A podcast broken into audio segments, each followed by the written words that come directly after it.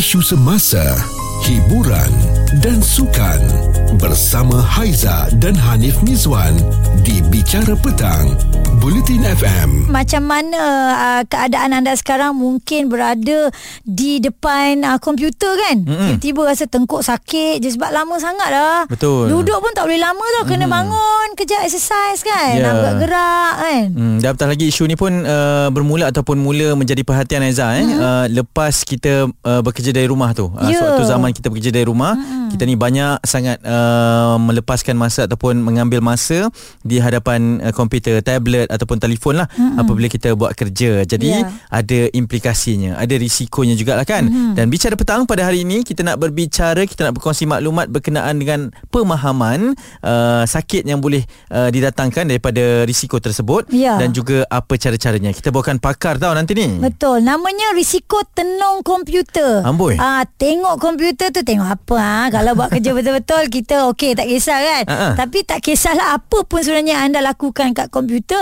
memang ada risiko kalau terlalu lama yeah. saya tak tahu sama ada dia efek kat mata ke Mm-mm. dekat tengkuk ke dekat leher ke dekat kepala ke semuanya terjawab bersama pakar hmm, ya ataupun kadang-kadang Mm-mm. dia berdenyut-denyut juga Ah, ha, perasan tak kan? Berdenyut ke berdegup? Ha, kali ni denyut. Saya yakin dia denyut juga. Okey. Okay. Uh, daripada uh, risiko kita tenung tersebut. Kita bawakan sekejap lagi Dr. Nur Faizal Ahmad Bahuri, pakar perunding bedah otak dan saraf daripada Hospital Pakar KPJ Tawakal Kuala Lumpur. Mm-hmm. Tapi kalau anda semua kan yang mendengarkan mungkin mengalami masalah yang sama, tak tahu nak tanya siapa, boleh hubungi kami tahu 0377225656. Ya, atau anda boleh WhatsApp di 0172765656. Kami juga nak jemput anda untuk untuk sama-sama mengundi. Kita ada buat polling di Twitter Bulletin FM. Mm-hmm. Kerja-kerja juga jangan asyik tenung komputer sebab ada risikonya. Agak-agaknya anda kerja banyak tak guna komputer. Berapa lama anda duduk depan komputer? Ada pilihan jawapan di sana, okey? Mm-hmm. Kami akan berikan keputusannya di hujung jam nanti. Mm-hmm. Cerita viral bersama Haiza dan Hanif Miswan di Bicara Petang. Bulletin FM. Ini dia risiko tenung komputer yang kita sebutkan awal pukul 5 tadi. Hmm, betul. Ha. Mungkin secara puratanya yang elok berapa jam pun uh, kita perlu luangkan depan komputer tu ataupun nah. sambil buat kerja Aizah kan. Yeah. Sambil duduk apa posture badan yang betul. Hmm. Dan kadang-kadang kita rasa itu normal. Tapi sebenarnya tak boleh. Tapi kadang-kadang kita rasa macam eh tapi kita kena kerja macam tu ni. Ha. Tak boleh elak ni kan. Itu yang payah. Jadi hmm. manusia suka assume je tau. Suka beranggapan sendiri. Okay. Tanpa bertemu dengan doktor. Ha. ha. Ah, jadi saya Haizat dan Hanim Miswan bawakan Dr. Nur Faizal Ahmad Bahuri pakar perunding bedah otak dan saraf Hospital Pakar KPJ Tawakal Kuala Lumpur. Jadi doktor ada dekat sini lebih baik kita tanya pada doktor lah eh. Hmm. Sebab kita nampak artikel dekat area metro ni doktor. Ini juga um, berkenaan dengan tenung komputer. Agaknya daripada nama tu sendiri tu apa yang boleh doktor jelaskan pada kami? Okey, sebenarnya um, risiko tenung komputer ni kebiasaannya dis, menyebabkan sakit leher. Ah, okey. Okay. Ha. Bukan bukan um, tenung komputer menyebabkan sakit mata. Okey. Oh, dia, oh. oh. saya pun cakap dengan Anif tadi ke sebab dia efek kat mata ke? Ah, oh, ada okay. berdenyut mata bukan sebab itulah. Maksudnya dia membawa kepada sakit leher bahagian belakang kita tu. Ya, Tengkuk betul. ni eh. Okay. Ha. So bila kita jadi bila kita sakit di bahagian leher ni, mm-hmm. dia akan menyebabkan um, saraf ke bahagian kepala belakang ni tersepit. Okay. Dan bila dia tersepit Dia menyebabkan sakit um, Daripada leher ni naik ke bahagian belakang kepala okay. Dan kadang-kadang uh, Sakit tu boleh pergi ke belakang mata ah, oh. Jadinya okay. dia semua berkaitan ah. Dan ini adalah kalau katakan um, Dari segi perubatan ni Kita panggil dia um, Cervical kephalgia Maksudnya okay. sakit leher menyebabkan sakit kepala. Mm-hmm. Oh, dia bawa package tu lah eh yeah. doktor. Eh. Mm-hmm. Tapi adakah ini penyakit zaman sekarang doktor? Memang yang memang orang kerja hanya tengok komputer aja.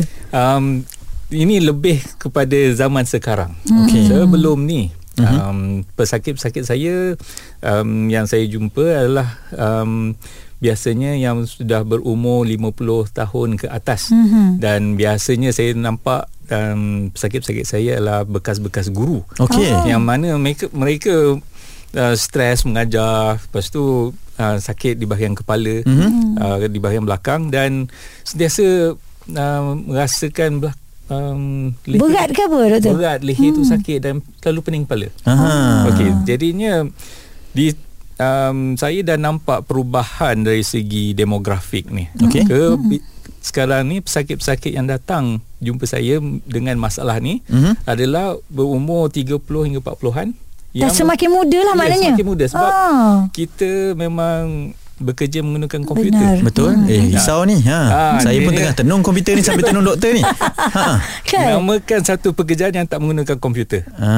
Hmm. buat masa sekarang ni memang semua Majority saya rasa adalah yeah. nak tak nak memang kita kena ikut arus kemodenan tersebut lah doktor kan. hmm. kan. Um, punca-puncanya terlalu lama atau macam mana doktor? Um, punca utama adalah dari segi posture. Okay. Uh, kedudukan leher kita hmm, terus tegak Aizah. Uh, contoh sebagai contoh lah. Uh, uh, macam Hanif sekarang kita tengok okay. Hanif tengok komputer sekarang. Betul. Uh, tapi kalau kita tengok dari segi ergonomics ya, um, komputer screen ni tak selari dengan mata. Dengan eye level. Dengan okay. tak, tak, tak satu paras dengan mata. Di bawah okay. sikit. Di bawah sikit. Ah. Jadinya memerlukan leher tu dibengkokkan dan keadaan tu stres. Jadi okay. contoh kalau tengah mm-hmm. nak edit um, mm-hmm. apa suara ni semua. Betul. Mm-hmm.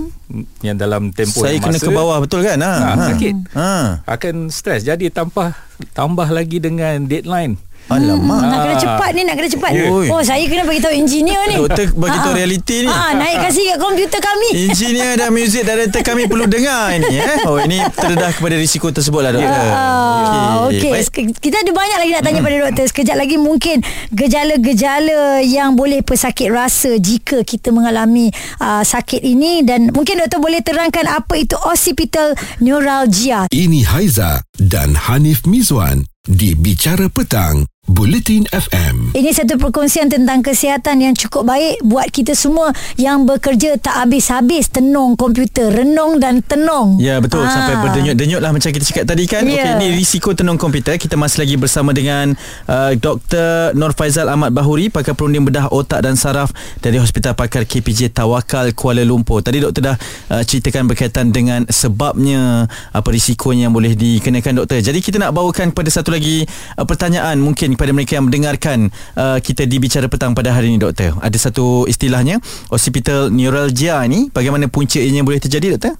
Okey, sebenarnya uh, permasalahan penyakit ini disebabkan oleh saraf occipital uh-huh. yang tersepit di di pangkal leher. Okey. Okey. Jadinya occipital neuralgia ni saraf ni berfu- dia keluar daripada tulang um, leher kita daripada okay. nombor 2 dan nombor 3. Mm-hmm. So jadinya bila dia keluar daripada tulang dia masuk di antara otot-otot leher dan fungsi um, saraf ini adalah untuk memberikan deria rasa di belakang leher dan belakang kepala ni. Hmm. Ha, artinya bila saraf tu tersepit dia meradang.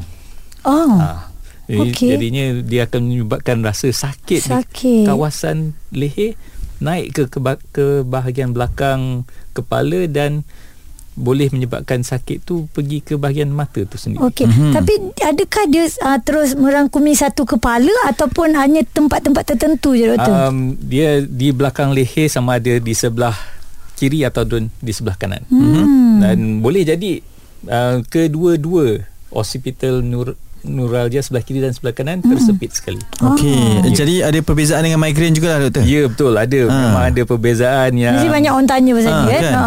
Macam doktor dah tahu saya nak tanya tu. Terus betul je. Kan? Nampak betul saya ni common sangat.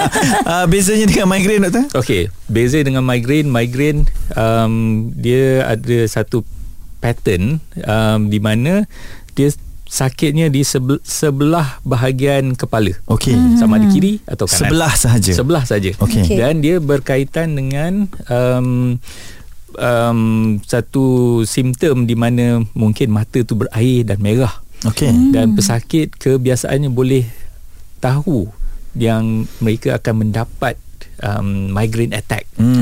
Dan sama ada sebelum tu mungkin dia nampak cahaya yang berkelipan di sebelah mm-hmm. bahagian yang sakit tu. Okey. Hajinya migraine ni adalah satu uh, penyakit yang ada pattern dia. Dia tak boleh lari dia. Dia tak boleh hari ni sakit sebelah kiri, esok mm-hmm. sakit sebelah kanan. Okey. Nah, jadinya bila kita tanya sejarah uh, penyakit tu kita boleh tahu mm-hmm. betul um, dapat uh, migraine mm-hmm. ataupun tidak. Okey, hmm. jadi dia sangat berbeza lah eh yes. uh, dengan uh, penyakit yang doktor jelaskan ini. Tapi kan Aizah ada baca artikel macam Anet pun ada baca juga katanya Betul? risikonya lebih kepada perempuan. Uh-huh. Ini yang saya terus rasa risau ni doktor. Uh-huh. Uh, nak duduk tegak salah, nak duduk kanan kiri salah. Awak bukan depan komputer uh, sekarang. Tapi yelah sebab kita lah. uh, bertugas pun kadang-kadang pegang bukan komputer saja, telefon pun dah jadi uh-huh. macam komputer doktor kan. Kenapa ianya terjadi risikonya lebih kepada perempuan? Um, sebab bagi saya ini lebih kepada tahap um,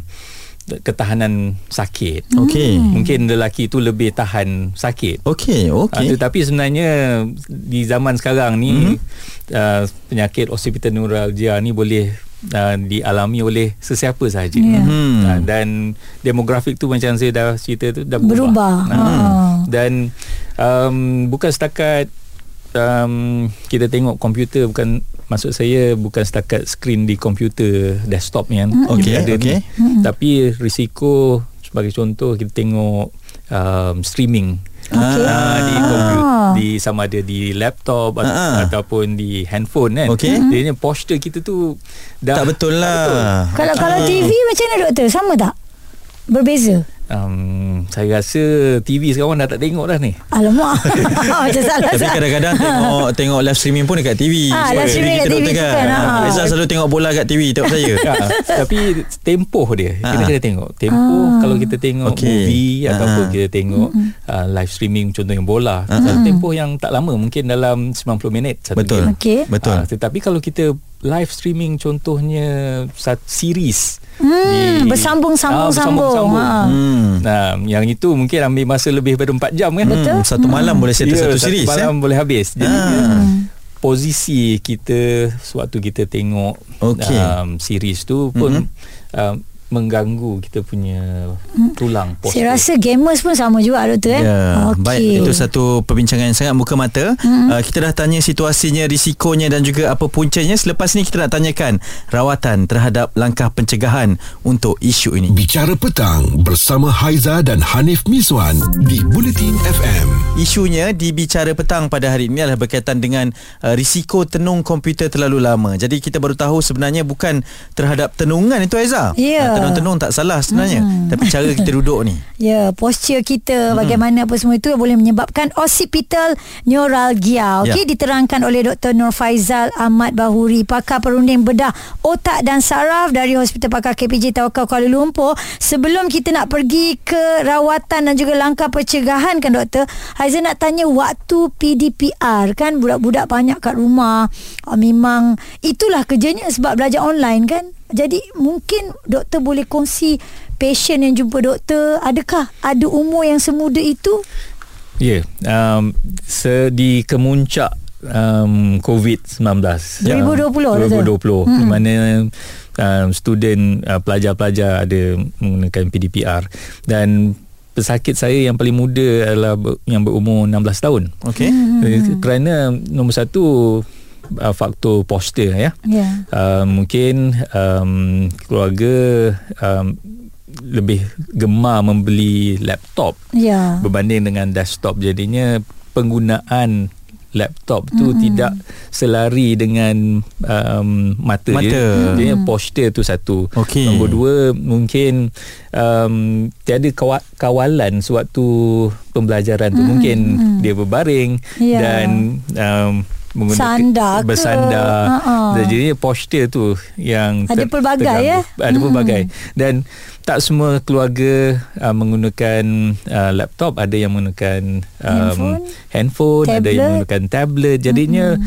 uh, posture tu memang tidak sihat. Uh, uh, uh, uh. Nah, ya, nak buat macam mana dia memang macam tu ya. kan. Ha. Dan bayangkan pelajar perlu berada di dalam keadaan lama uh, uh, duduk dan melihat skrin komputer dalam keadaan yang lama. Tapi hmm. alhamdulillah kita zaman tu dah dah insyaallah dah selesai betul dan hmm. kita dah balik ke sekolah dan saya harap um, risiko uh, occipital neuralgia di kalangan remaja tu berkurangan lah. Hmm. Ya betul. Hmm. Oi harapan daripada seorang doktor ni pun sangat penting sebab dia yang melihat kepada yeah. Uh, apa Keluar pola pesakit yang masuk tu. Yeah. Betul. Hmm. Okey uh, doktor, kita dah tanyakan dah bincang uh, panjang lebar juga berkaitan dengan uh, isu ini mungkin kepada yang mendengar uh, sekarang ni pun dah duduk elok-elok dah kan uh, tahu sebab pokok pangkalnya adalah Betul. posture badan uh-uh. uh, apa yang boleh mereka lakukan doktor okey jadinya um, kita perlukan satu disiplin hmm. uh, nombor satu uh, sebab apa yang itu yang kita boleh kawal yeah. hmm. so dari segi disiplin masa dan disiplin posture hmm. mungkin kita limit kita punya um, pekerjaan tu dalam masa 2 hingga 3 jam dan okay. pergi berehat mungkin um, ambil um, orang kata um, waktu ambil waktu ada waktu tenang lah yeah. waktu yang tidak orang kata terlalu hanya tengok je tak ada rehat langsung eh ya yeah, betul hmm. so jadinya me, um, kita perlu disiplin dengan masa hmm. tidak mengambil terlalu lama dalam Ada satu mm posture tu. Mm-mm. Nombor dua, sekiranya sakit, kita ambil tindakan um, mungkin makan ubat tahan sakit mm-hmm. um, dan kita monitor tengok okay. sama ada sakit tu semakin melarat ataupun tidak. Okey, jangan abaikan. Ya, jangan ah. abaikan. Ah. Ambil tindakan sebab um, benda ni boleh melarat. Okey. Okey, bila doktor cakap boleh melarat, saya nak tanya ada tak dia boleh pergi ke risiko yang lebih bahaya?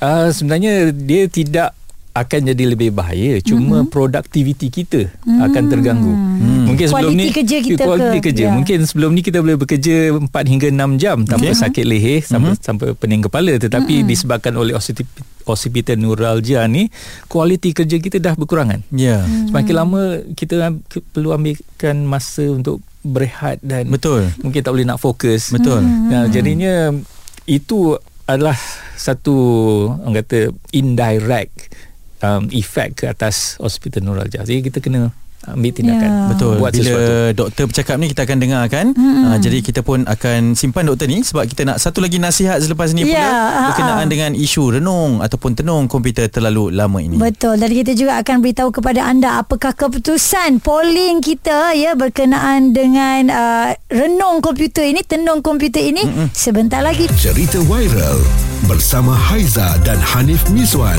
di Bicara Petang Buletin FM. Risiko tenung komputer. Ha, ini antara perkara yang kami bincangkan di Bicara Petang Buletin FM. Haizal dan Hanim Miswan bersama dengan Dr. Nur Faizal Ahmad Bahuri. Beliau dah menceritakan panjang lebar perkara mm-hmm. ni dan kita juga sebenarnya nak lebih tahu lagi Nip kan. Betul. Bila cakap pasal sakit tengkuk lah sebagainya sebab terlalu lama menghadap komputer dan memang kerjanya begitu. Rawatan yang diberikan tu doktor, uh, maksudnya adakah sampai berlakunya pembedahan atau uh-huh. bagaimana? Okey. Um, selain daripada penggunaan ubat tahan sakit, mm-hmm. kita boleh um, beri uh, beberapa rawatan yang lain sebagai contoh uh, suntikan anti radang mm-hmm. yang boleh memisahkan saraf yang tersepit tadi daripada otot-otot leher. Oh. Okey. Uh, jadinya um, suntikan anti radang ni boleh bertahan selama mungkin uh, 6 minggu ataupun mm-hmm. lebih daripada itu. Dan sekiranya pesakit masih sakit lagi mm-hmm. dan memerlukan rawatan yang lebih lanjut. Yang kita, ekstrim sikit? Yang uh-huh. lebih ekstrim sikit kita boleh cadangkan untuk bakar saraf tu. Bakar? Ha. Bakar saraf? Macam mana? Ha. Bila sebut bakar ni kita rasa api doktor. Macam mana nak bakar saraf ni? So, so ini jadinya, doktor punya. Ha. Jadinya kita menggunakan tenaga elektrik. Okay. Mm-hmm. Kita alirkan ke atas saraf tu mm-hmm. dan tenaga ni akan bertukar menjadi haba. Ha, menghasilkan haba. Okay. okay. okay. Dan haba itu akan uh, merosakkan saraf tu sementara waktu. Sebagai okay. contoh, okay. bila kita minum kopi yang panas, okay. lidah kita terbakar. Okey, hmm. sebab dan panas sangat tu. Sebab panas sangat. Uh-huh. Dan kita tak boleh nak rasa uh-huh. lidah kita tu selama 2 hmm. 3 hari. Uh-huh. Ha, jadinya sebagai contoh, bila kita bakar saraf occipital ini, uh-huh. um, saraf tu akan kurang berfungsi um, dalam masa dalam masa sehingga 6 bulan macam tu. Hmm. Okey. Uh, dia ada satu tempoh yang lebih lama mm-hmm. untuk pulih dan pesakit akan kurang rasa sakit di leher dan kepala tu. Oh. Ah, tapi lepas tu saraf baru akan digantikan yeah, semula. Ya, betul. Ah, ah. Jadinya saraf tu akan tumbuh balik mm-hmm. dan kita harap saraf tu akan tumbuh dalam keadaan yang elok mm-hmm. dan bebas daripada sebarang tekanan. Daripada okay. tersepit daripada, dan sebagainya yeah. lah. Jadi pesakit tu kena betulkan balik kedudukan ni kan? Mm-hmm. dia nak nak tengok komputer dan sebagainya. Betul. Dan alang-alang doktor dah dekat sini kita buat satu polling tadi di Twitter doktor. Uh, sebenarnya berapa tempoh lama masa yang sesuai bagi kita mengelakkan daripada terjebak dengan penyakit sebegini doktor? Sekiranya kita memerlukan ataupun kerja ini memerlukan kita untuk berada di depan komputer. Okey. Um, bagi saya um, satu tempoh yang sesuai adalah dalam uh, 90 minit hingga 180 minit. Okey. Nah, dia dalam 3 jam. 3 jam hmm. dan ke bawah? Dan ke bawah. Okey. Oh, nah okay. untuk menyenangkan kita kurang pada satu game bola lah ah, ah oh, itu bola. dia punya ah, formula ah, 45 ah, okay. minit berhenti rehat betul-betul rehat, rehat 15 minit ah, betul sambung lagi buat kerja oh, 45 cantik. minit ah, ini cara cantik. yang betul eh betul. okey itu doktor cakap ah. memanglah itu betul hmm? tetapi kalau kita tengok keputusan polling kita doktor hmm. yang memilih Ah ini dia kalau doktor dengar apa terperanjat. Hampir 8 jam sehari 53%. Wow. Ah, okey 53%. Mm-hmm. Dan 3 ke 4 jam sehari 33%. Um tak guna komputer langsung ada 14%. Mm-hmm. Dan kalau kita tengok yang rendah macam 1 hingga ke 2 jam tak ada langsung. Mm-hmm. Maksudnya puratanya 3 jam dan ke atas ni doktor. Mm-hmm. Ini sangat berbeza dengan nasihat daripada doktor tadi ha, 3 jam ke bawah ha, ha. ataupun uh, satu perlawanan bola sepak lah maksudnya yeah. kan. Uh, jadi sekarang semua dah kena cakna. Doktor terima kasih banyak kerana memberikan kami mm-hmm. banyak sekali pengisian pada hari ini, pemahaman berkaitan dengan uh, tenung, renung komputer ni bukan mata saja eh yeah. tapi bermula daripada saraf di belakang tengkuk kita ini. Mm-hmm kalau ada rasa dah start sakit-sakit tu jangan dibiarkan berlanjutan. Yep. jumpa doktor Nur Faizal Ahmad Bahuri pakar perunding bedah otak dan saraf Hospital Pakar KPJ Tawakal Kuala Lumpur. Isu semasa hiburan dan sukan bersama Haiza dan Hanif Mizwan di Bicara Petang Bulletin FM